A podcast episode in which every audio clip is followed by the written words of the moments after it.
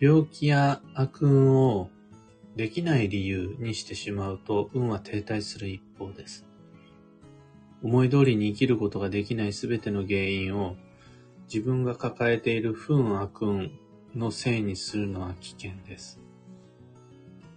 おはようございます。有限会社西企画西俊久です。運をデザインする手帳、有機暦を群馬県富岡市にて制作しています。有機暦は毎年9月9日発売です。先行予約は毎年5月5日開始となります。最新版のご購入は放送内容欄のリンクをご確認ください。で、このラジオ、聞く暦では毎朝10分の暦レッスンをお届けしています。今朝は、病気も悪運も応急手当と治療が大切というテーマでお話を。病気を原因とするやむを得ない問題や困難って確かにあるでしょう。もうそれって気合や根性や意志の強さではどうにもなんない。病気特有の難しさ。それってもう、その病気を抱える当人にしかわかりません。それが、精神的な病の場合もあれば、肉体的な痛み、あとは不都合。そういうのってもう、外野が軽々しく口出しして、決めつけたり、評価したり、するのは間違いのもとなので、慎重な様子見が必要となります。だから当人にとってみれば、その病気が単なる甘えや言い訳、逃げ道ではなく、確かに生きにくさの原因となっている以上、何より優先すべきはまず応急処置です。今、それで困っていることがあるならば、とりあえずの手当はまあまずすぐ、何も迷わず、時期だの、方位だの、一切気にせず、まず応急の手当が必要になります。病気だから、辛いから、難しいからという理由でその応急処置のことまで難しい、できない、自分には無理って言っちゃうのは、それは残念ながら甘えであり逃げ道となってしまいます。自分のその不都合を許容して、これこれこういうわけで応急処置もできない。というのは典型的な悪運のシナリオです。また、その応急処置が済んだならば、その後、それはあくまで応急処置で、完治のための治療ではないので、それ以上の被害を拡大させないために、もしくは不具合の速度を遅らせるために、具体的な対処の方針と計画、治療のための着実な実行、が必要になります。で、またこれが病気の場合は、不治の病ではないけれど、結局一生付き合っていかなくちゃならないという種類のものもあるでしょう。そしたら、じゃあもう仕方ないからどうでもいいじゃなくて、やっぱりその場合はより一層のセルフケアの継続的な計画が必要となってきます。そうなってくると、もうずっと24時間お医者さんの近くで過ごすわけにいかないから、病気の専門家ばかりに頼ろうとしないで、自分自身で対処していく割合を少しずつ増やしていく必要があります。これで、生きにくさをなくすことはできなくても軽減することが可能なはずです。ここまでが今回の配信の、まあ、前振り。こっからが本題になってきます。今僕が病気としてご提案したすべてのことは、悪運と置き換え可能です。病気は応急処置が必要。病気は専門家ばかりに頼ろうとしない。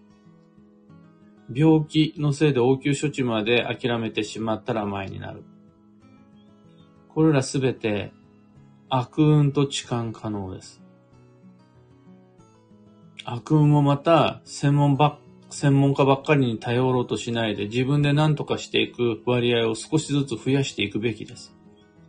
そうすれば生きにくさを軽減することができます。運の世界においては、病気とは最も代表的な悪運の一つなので、目に見える、わかりやすい、実感することのできる強作用の一つなので、悪運と入れ替えても違和感ないのは当然かもしれません。ただ、知識としての話ではなくて、病気に対するイメージと病気をした理由、またその、病気を原因、理由にした心の持ち方が悪運におけるそれらと非常によく似ています。運が悪いからということを理由に対処まで諦めてしまう人が結構います。運が悪いことを自覚しているんであるならば、その人に求められるのはまず応急処置だし、以降の継続的な対処になります。その部分の努力を放棄した上で、難しい、できない、自分には無理って、その場で停滞し続けるタイプの方が結構多いです。例え話を出すならば、お金がないって言いながら、お金を手に入れるような具体的な努力をしない人。金運がない。恋愛運がない。仕事運がいまいち。出会いが少ない。良い家に住みたいんだけど住めない。家族との仲がいまいち。って言いながら、そのための応急処置と治療計画を持ってない人。どうして持ってないのか。私運が悪いからって言って具体的な行動を起こさないのを悪運のせいにする人。結構います。それってもはや悪運に依存して悪運に甘えて悪運に責任転嫁していることになります。実は問題の本質は悪運ではなくて応急処置してないこと、治療してないことだったりします。なんでそんなことが起こるのかっていうと、悪運のおかげで安定することができる心の状態っていうのもあるはずなんです。昨日までと同じようにお金がなければ、今日自分の選択を変えなくて済むから。昨日までと同じ選択をした方が楽だし、そうすることで、昨日までと同じような仕事のできなさを維持することができるから。この人が幸運になろうと思ったら、昨日までと同じ選択をし続ければいいというわけにはいかなくなっちゃうから。それだったら悪運に依存する。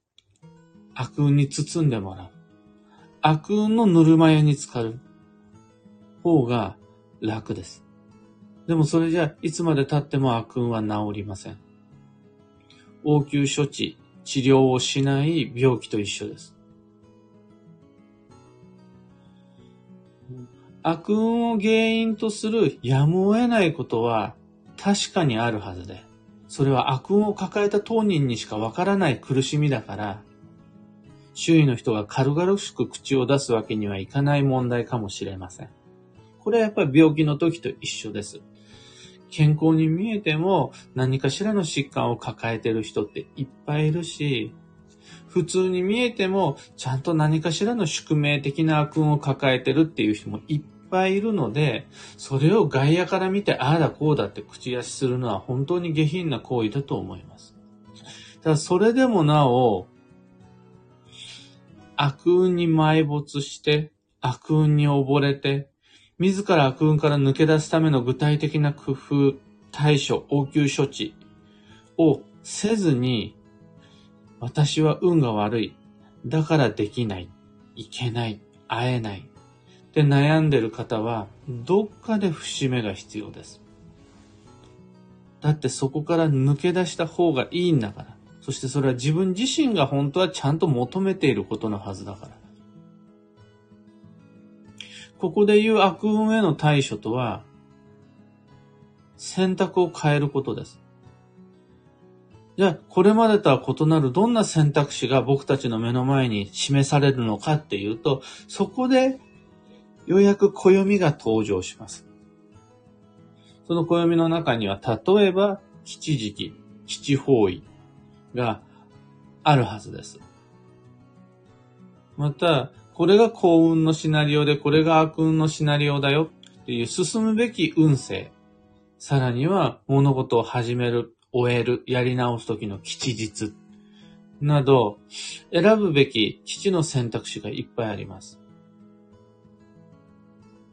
そのすべては自分のこれまでとは異なる働き方や暮らし方、付き合い方になるかもしれません。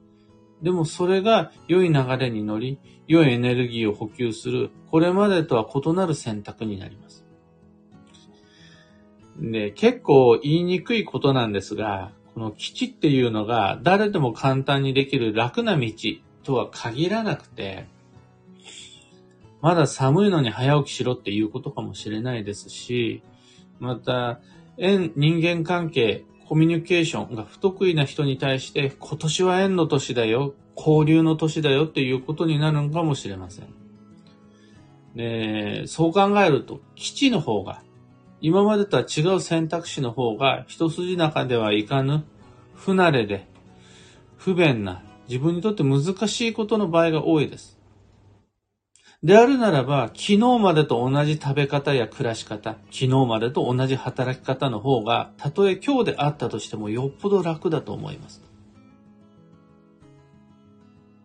でも、結局なんだかんだ言って、どんな理由があろうと、病気も悪運も誰かのせいにできないもんでしょう。いろんな経緯があったとしても最終的には誰も肩代わりしてくれなくて、誰も保証してくんなくて最終的には自己責任になっちゃう。そうすると、専門家に全てを委ねちゃうとか、誰かのせいにしちゃうっていうことがしきれないので、自分で何とかするしかなくなってくる。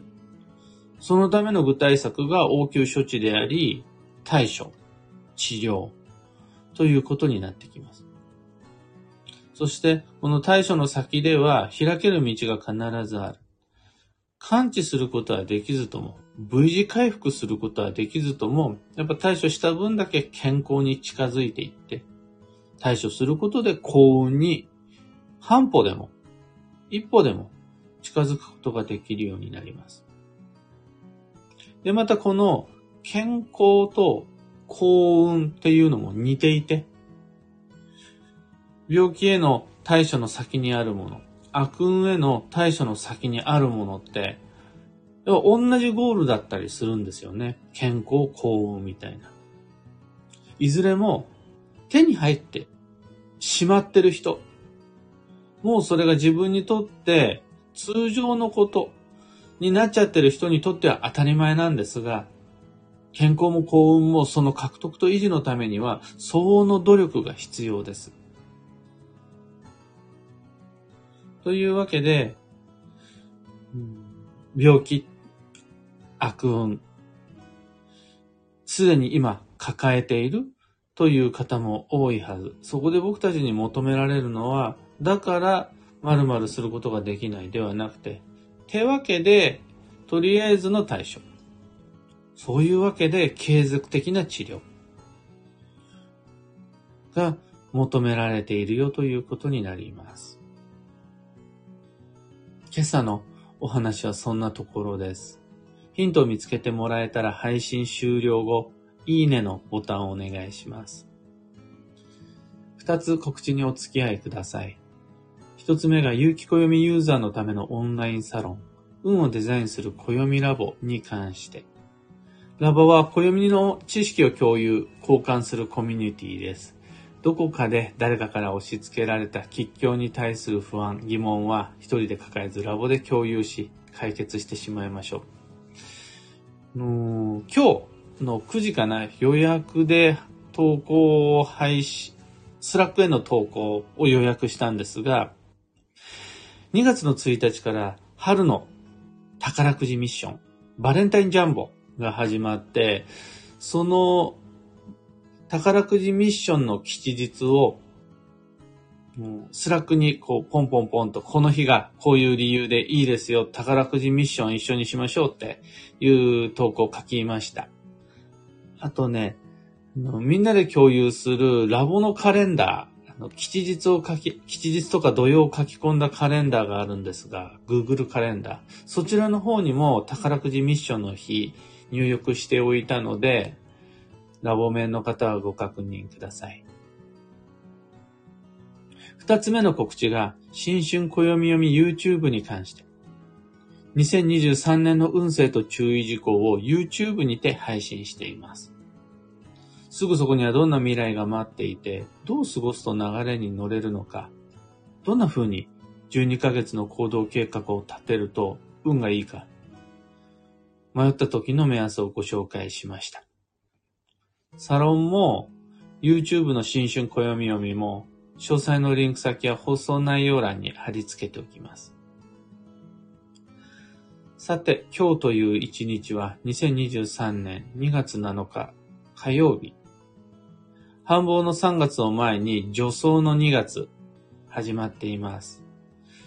土曜が明けたよという人から緩やかに段階的にグラデーションを持って少しずつ速度を上げていって基地です。土曜で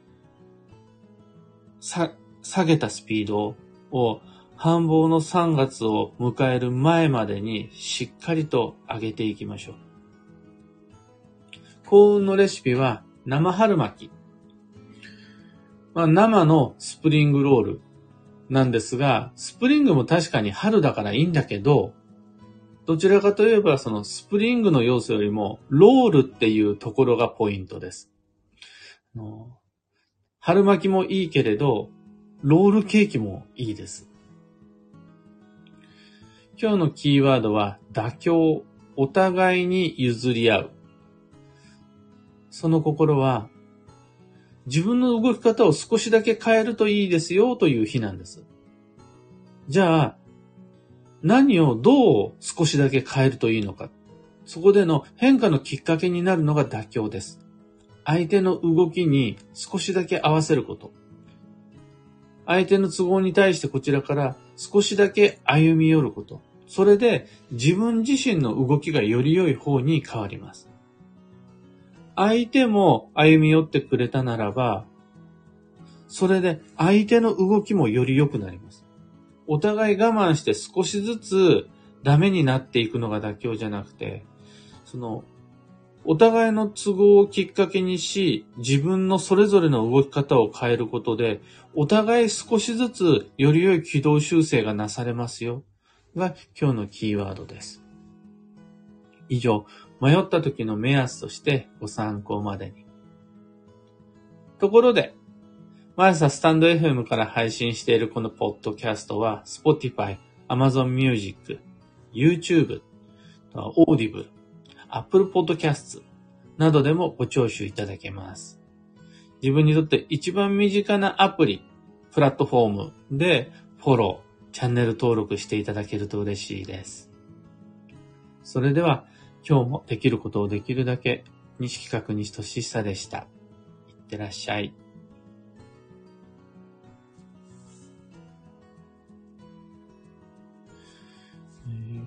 ギターさん、ありがとうございます。キーボードさん、おはようございます。キコさん、おはようございます。ようやく宝くじミッション。ラボでも追いついて、みんなへお誘いできるように、今日の9時かな、配信登録したので、後でキコさんも見てみてください。はなさん、おはようございます。ひでみんさん、おはようございます。小川智美さん、アルココさん、オペラさん、かんぽはなこさん、たかさん、おはようございます。今日の群馬県富岡市は曇りです。ただ、立春からなんですよね。ぐっと暖かくなりまして、朝起きるのが少しだけ楽になってきました。また昨日も、夜は上着を羽織ったものの、昼間はずっとカーディガン一枚で過ごすことができて、もう春なんですかね。ただなんとなくこっからもう一回急激な寒波が来そうで、雪降ったら嫌だなと思ってます。テノルさん、エポさん、ビートさん、エヌシャンティさん、ユウさん、チナナオさん、おはようございます。皆さん土曜は明けたでしょうか？漢方花子さん、できない理由を見つけるのは簡単ですね。まさにできることをできるだけ。前向きに動きたいです。これ、すっごく難しいのが、病気の自分が、また悪運のど真ん中にいる自分が、他人から病気を理由にできないのはダメだよとか、悪運だからって負けちゃダメだよって言われるのすっごいダメで、それなしだと思うんですよね。の病気じゃない他人悪運じゃない他人から、そこを指摘されるの、ルール違反というか、な、誰も幸せにならないアプローチの仕方だなと僕は思っていて。やっぱそこ自分だと思うんですよね。応急処置をしようと思うのも、治療のための具体的な計画を立てようと思うのも、